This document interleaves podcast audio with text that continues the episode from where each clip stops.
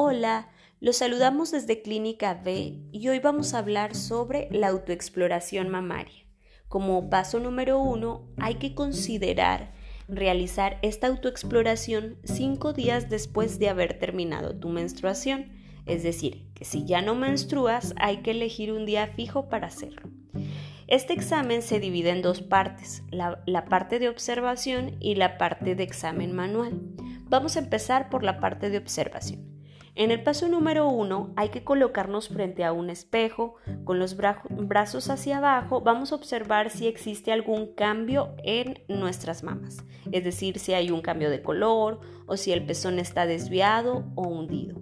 Posteriormente, en el segundo paso, vamos a colocar nuestras manos en las caderas, vamos a presionar firmemente y a inclinarnos hacia el frente y vamos a buscar alguno de estos cambios. En el tercer paso vamos a extender los brazos ahora totalmente extendidos hacia arriba y nuevamente vamos a observar eh, si existe algún cambio.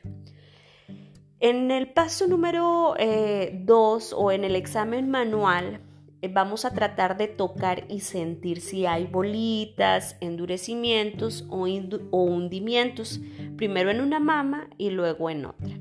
Eh, el paso número 4 sería utilizar las yemas de los tres dedos de en medio haciendo presión al momento de explorarse.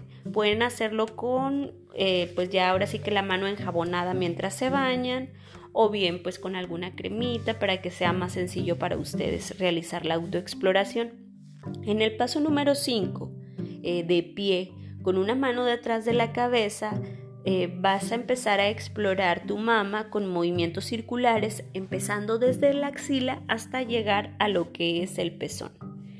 Nuevamente, en el paso número 6 vas a realizar estos, eh, estas acciones anteriores, pero ahora acostada con una almohada bajo tu espalda. Y por último, en el paso número 7, para terminar tu exploración, vas a, apretar o comprimir la mama observando si existe alguna salida de líquido anormal por el pezón.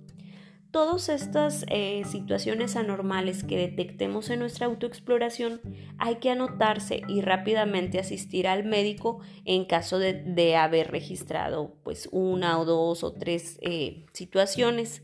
Hay que tomar en cuenta que encontrar una bolita o dureza no es motivo para asustarnos ni para preocuparnos. Una alteración de los senos a cualquier edad no significa precisamente cáncer, pero lo que sí debemos de hacer es acudir inmediatamente a un médico especialista. Ojalá que puedan eh, compartir este audio con más personas para fomentar lo que es la prevención y una salud oportuna. Gracias.